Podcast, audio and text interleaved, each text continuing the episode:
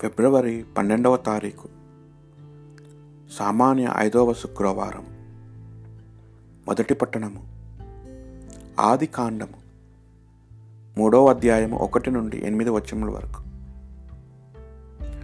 దేవుడైన యావే సృష్టించిన జంతువులన్నిటిలో జిత్తుల మారిది సర్పము. అది తోటలోనున్న ఏ చెట్టు పండును తినరాదని దేవుడు మీతో చెప్పున్నట్టు నిజమేనా అని స్త్రీని అడిగాను. దానికి స్త్రీ తోట నడుమనున్న చెట్టు పండు తప్ప మిగిలిన ఏ చెట్టు పండునైనా మేము తినవచ్చును. ఆ చెట్టు పండు మాత్రము మేము తినకూడదు తాకకూడదు. ఆ పని చేసినతో మేము చనిపోవుదము అని జవాబు చెప్పాను. అంతటా సర్పము ఆ మాట నిజము కాదు. మీరు చావనే చావరు. ఆ చెట్టు పండును తిన్నప్పుడు మీకు కనువిప్పు కలుగునని మీరు మంచి చెడులు తెలుసుకొని దేవుని వల్ల అగుదరని ఎరిగి అతడు మీకు అట్లా చెప్పెను అని అనెను. స్త్రీకి ఆ చెట్టు కన్నులు పండువు పండువుగా ఉండెను. దాని పండు తినుటకు రుచిగా ఉండునని తోచెను. ఆ పండు వలన తెలివితేటలు గలికి ఎంత బాగుండునో కదా అని ఆమె తలంచి ఆ చెట్టు పండ్లు కోసి తిని భర్తకు ఇచ్చాను. అతడు తినెను. ఆ పండ్లు తినిన వెంటనే వారికి కనువిప్పు కలిగినది. తాము దిశములతో ఉన్నట్లు వారు తెలుసుకొనిరి. అంజూరపు ఆ టాకులు కూర్చుకొని మొలలు కప్పుకొనిరి.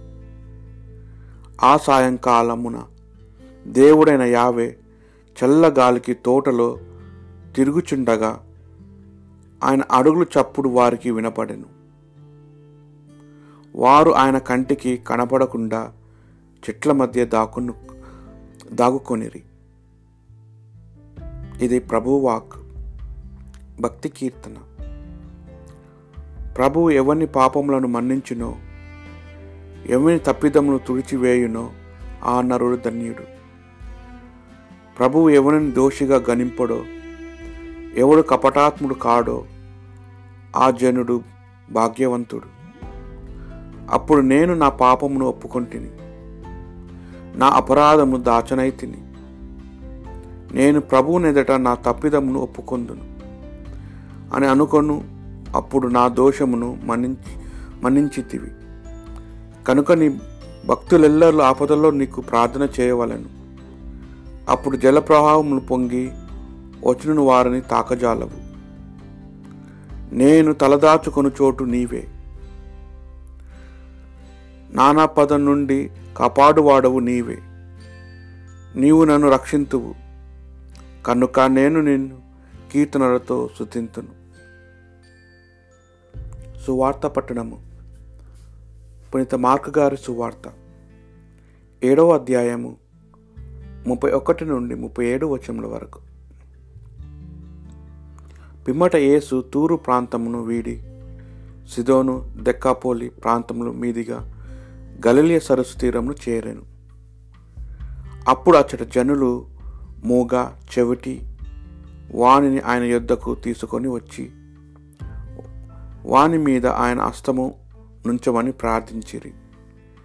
యేసు వానిని జనసమూహం నుండి పక్కకు తీసుకొని పోయి వాని చెవులలో తన వ్రేలు పెట్టి ఉమ్మి నీటితో వాని నాలుకను తాకి ఆకాశం వైపు కన్నులెత్తి నిట్టూర్చి ఎఫ్తా అనెను. అనగా తెరవబడుము అని అర్థము. వెంటనే వాని చెవులు తెరవబడెను. నాలుక పట్లు సడలి వాడు తేలికగా మాట్లాడసాగాను. ఇది ఎవరితో చెప్పరాదు అని ఆయన వారిని ఆదేశించాను ఆయన వలదన్న కొలది మిక్కిలిగా దానిని వారు ప్రచారము చేసిరి. చెవిటివాడు వినినట్లు మూగవారు మాట్లాడునట్లు సమస్తమును ఈయన చక్కపరిచి ఉన్నాడు అని అందరూ మిక్కిలి ఆశ్చర్యపడిరి. этой пробозывающей.